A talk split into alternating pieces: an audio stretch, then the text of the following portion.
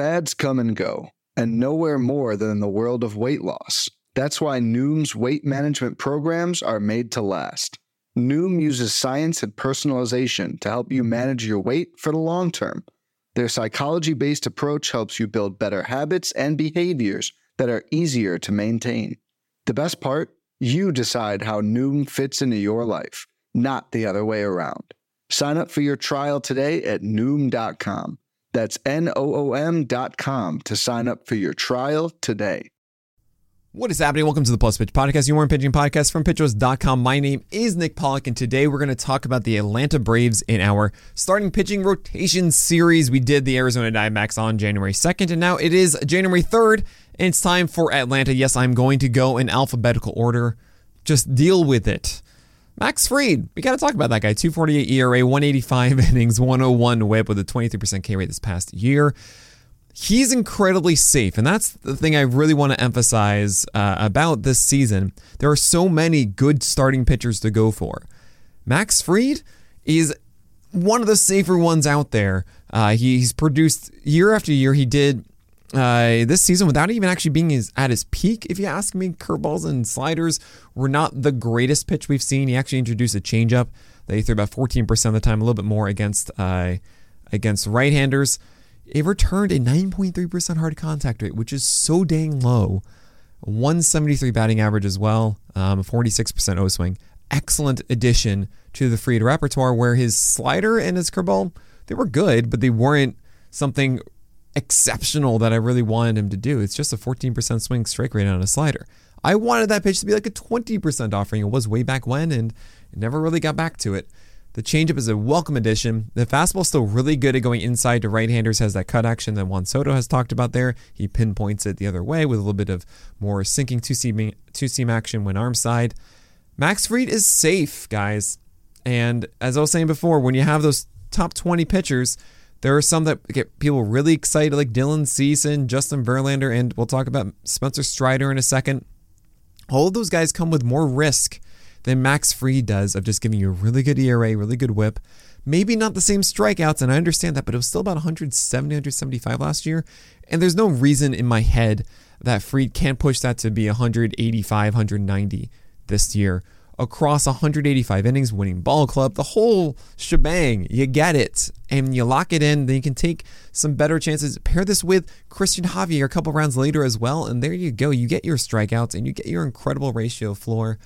Um, I think Max Fried is someone everyone should be happy um, taking in their drafts, but you might want to take Spencer Strider, 132 innings this year, about 131.2, 267 ERA, 0.99 whip, 38% K rate has everybody going crazy, but an 8.5% walk rate. His fastball is a top five pitch in the majors in my book. It is just that good. It has a super high strike rate, over 68%, which is not what I expected when I saw Strider in spring training. I thought his whole delivery and everything was just too erratic, too violent. However, he's chucking 99 mile per hour fastballs inside the zone, and guys just can't hit it. He also leans up in the zone with it, which allows the slider to miss a ton of bats underneath it. He doesn't really hang that slider up too often, and at a 24% swing strike rate as he kept it generally down. Um, just a 9.5% hard contact rate on that slider. And I'm saying this like, oh yeah, that was just what Fried's changeup was understand that when you see a sub 10% on a hard contact rate, that is insanely good. That is elite of elite. Generally, I get really happy at 15% or lower, even sub 20%, like, oh, that's really good. Sub 10% is insanely good. 25% is like, oh, that's when I get a little bit worried. Um, the problem to me about Strider is twofold. One, I don't think he's as efficient as we want him to be. We see 8.5% walk rate. And I hope it gets better, but it might not. It might actually get worse, as the slider is about a 61% strike strike rate. So it's just leaning on that fastball and hoping that the slider does enough to prevent too many free passes. We've seen some starts where it's like 13 strikeouts and one walk because yeah, he just pumps into the zone and it's fine. I worry a little bit also about in games where he doesn't go six constantly. It's more like five and change, and he has showed the ability to go more than six how he pitches Spencer Strider is that you're just generally not going to see deeper into games as often. That said, it doesn't prevent his strikeouts, of course. He had 200 strikeouts in 131.2 innings. That's absolutely unreal. You do not see that. He had more strikeouts than Shane Bieber, and Shane Bieber had 200 innings. Crazy. Um, or it was about the same exact amount of strikeouts, but you get the point. All right. uh, Spencer Strider is really good. We know this. Um, I'm I'm worried not about that that as I mentioned in game, but also the full season. Is he going to be fatigued a little by the end? Is his body going to be able to take it? Generally, we see smaller frames, and I don't mean necessarily the legs. His legs are massive. He's quadzilla and all, but just kind of shorter. And uh, that generally means you aren't able to take the same amount of workload as bigger bodied guys, um, like your CC Sabathia, for example, and uh, Lance Lynn's or your um, Alek Manoah, even, right? And I do worry a little bit about that. You have the oblique injury at the end of the year for Spencer Strider. Essentially, we have not seen him go 100 innings yet. I'm not saying that he can't, 180. And without seeing it, I don't necessarily want to buy it now. Fried is so much safer. I trust he's going to do this a lot more. And if I'm spending on a top 50 pick to get a pitcher, I can't do that to Spencer Strider as much as I love him and believe in the ability. You know, it's going to be one of those picks that people are going to take victory laps on June 1st, but it's not about June 1st. It's about six months. Uh, Charlie Morton 434 ERA last year, 172 innings, 123 whip, and a 28% K rate. Don't forget about that K rate. That was a top 20 mark among all starting pitchers. That could very well return next year. And what's kind of funny to me is that the is that the Atlanta rotation is two very similar guys in Charlie Morton and Kyle Wright, where they're both so dependent on a curveball and everything else is kind of pedestrian. Morton at times does have a really good fastball, can 95, 96, and it can get him through some stuff. But when he makes mistakes on it, it becomes a home run machine. And it also does take some time for Morton to become a good starter. At the beginning of the year this year, he struggled a lot and wasn't until June 17th they locked in and had a 3.63 ERA and a 110 whip with a 30% K rate. Keep in mind, he did that for 112 innings or so and he still had a 434 ERA. You can tell how bad it was uh, for those first eight weeks. Ask uh, anyone who rostered Charlie Morton this year, they'll tell you all about it. I do kid, but I do want to mention that in 2021, it took him about six weeks to get going. Then it took him eight weeks in 2022. And maybe it might be a little bit longer in 2023 for Morton to get, get going. He has said that the fractured leg impacted this. He wasn't trusting his leg pushing off at first. He went to the tape, figured all this out and then he did that more often and then uh, you know calibrated from there but yeah charlie morton's gonna be old i don't know if we can believe into the longevity even though he has gone about 165 innings in the last four full seasons excluding uh, 2020's covid where there actually was some shoulder stuff in that one with the rays still morton has been on the field a whole lot and does have that strikeout rate he's not a bad pick to make. It depends on where he's going in your drafts. If you're at a point where you have three, four starters that you love and you're just kind of taking some shots now, great. Take Charlie Morton. See how that looks in April. If he's looking great and has has curveball working and getting strike, strikeouts the whole thing, I don't know how to say sentences anymore. Yeah, you just keep rolling with Charlie Morton. That's awesome. However, if Morton isn't doing well and it's three starts into the season and you don't feel good about it, don't hold on too long because we've seen that from him for multiple seasons. And at the end of the year, if you held on to Charlie Morton for the full season, it was a 4.34 ERA, 123 WHIP. I understand that if you waited, you would have got him the benefit. You shouldn't have dropped him on June 1st because then June 17th he started doing well. You understand the point though. You don't know when it will turn around. It's the hardest thing to do. Is in the middle of May, your guy is doing really badly. I'm trying to get you a game plan now so that if you have Charlie Morton and it's not panning out, well, stick to the plan regardless of what the outcome is. Trust the process. And with Kyle Wright, you see a 319 ERA, 116 whip, 24% K rate, around the same amount of innings at 180. I see them very similarly. And I know that's strange considering the massive gap in ERA, and there's a gap in whip too. But Kyle Wright has a good curveball and not much else. I am kind of out on Kyle Wright for 2023 because of this. I think his curveball is good, but it does allow too much hard contact, 24%, while the other pitches are not enough to help the entire repertoire when that curveball was not there.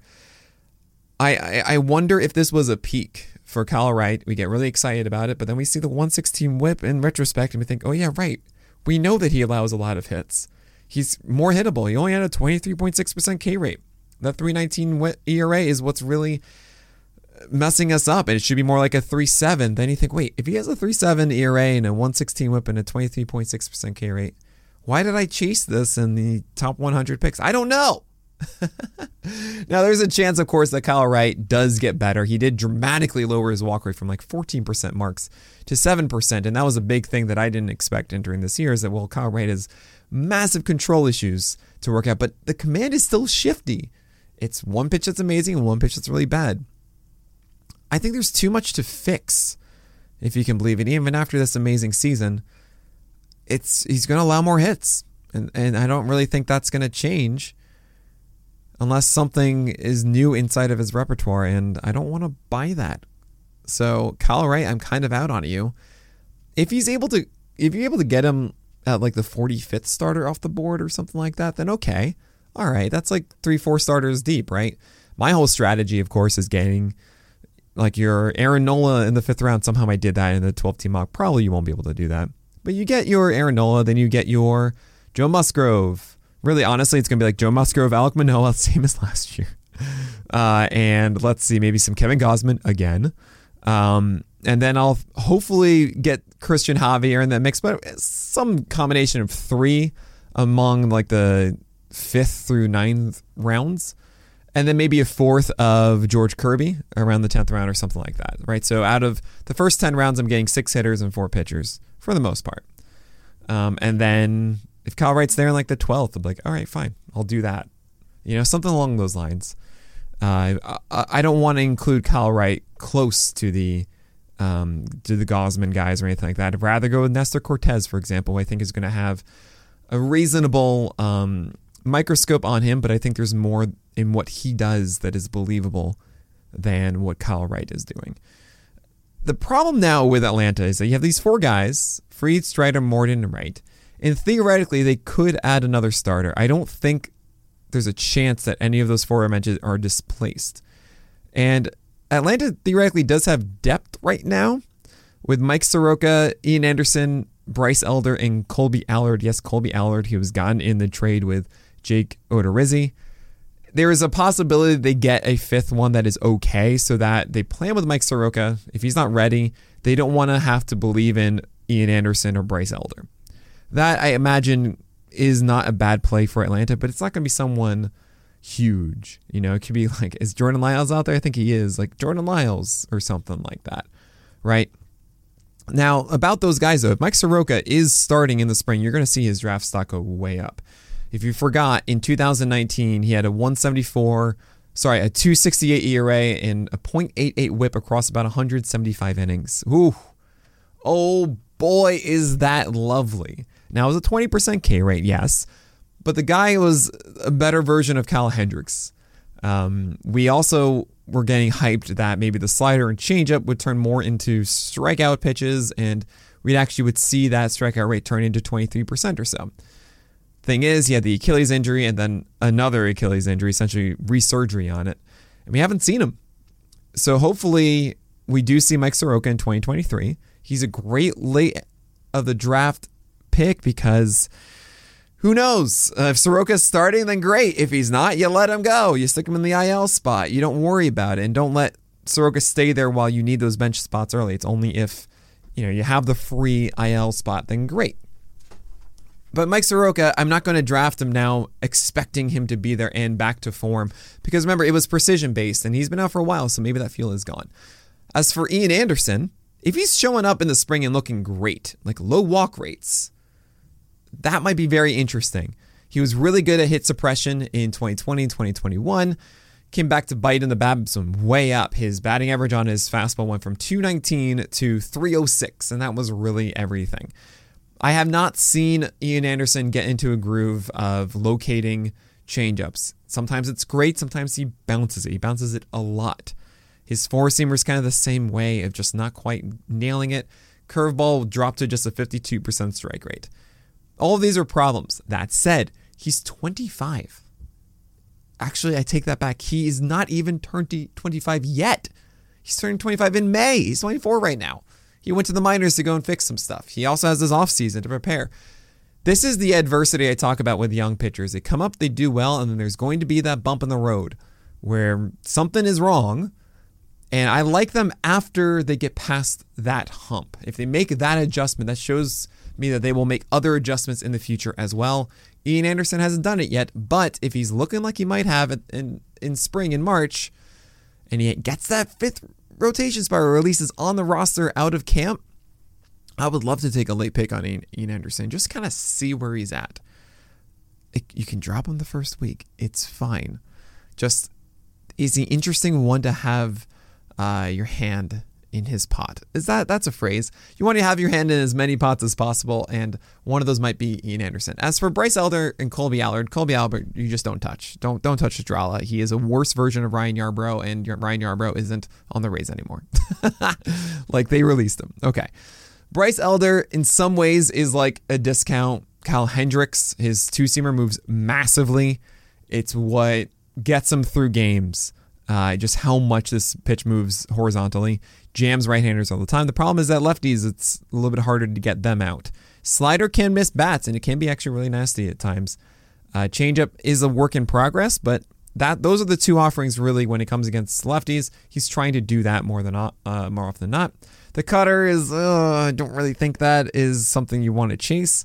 Um, but Bryce Elder is someone to stream, I think, at times in the season. He might even get the fifth rotation spot. Vinny Anderson isn't ready, neither is Soroka. It might be Bryce Elder. It could be Kyle Muller. I think Kyle Muller still has a lot to work on, but hey, we didn't know about Kyle Wright, and then all of a sudden he just shows up in camp and does well. So keep your eye out on all of those guys. I imagine they will add someone else, and that will likely be the fifth guy. But there's some interesting things at the end of this. If you're looking for sleeper picks, um, Atlanta has some very interesting ones. Bryce Elder, though, is not going to be a big strikeout guy because it's really two seamer trying to get outs. I know he saw that 10K game against the Marlins, but that's just not real. That's not who he is and who he's going to be regularly. Uh, yeah, sorry. He did well against the, Marlins and Nationals. That's about it. But it's an interesting play in season. I can imagine you can get some quality starts as a stream if Bryce Elder is getting some time. But that's going to do it for Atlanta. We're going to do the Baltimore Orioles tomorrow. Stay tuned for that one. But that's it for this episode of the Plus Pitch Podcast. Thank you all so much for subscribing and getting PL Plus. Um, and check out the uh, the new subscription that's going to be coming at the end of the month. I think a lot of you are going to love it. But that's it. So my name is Nick Pollack, and may your BABIPs below and your strikeouts high.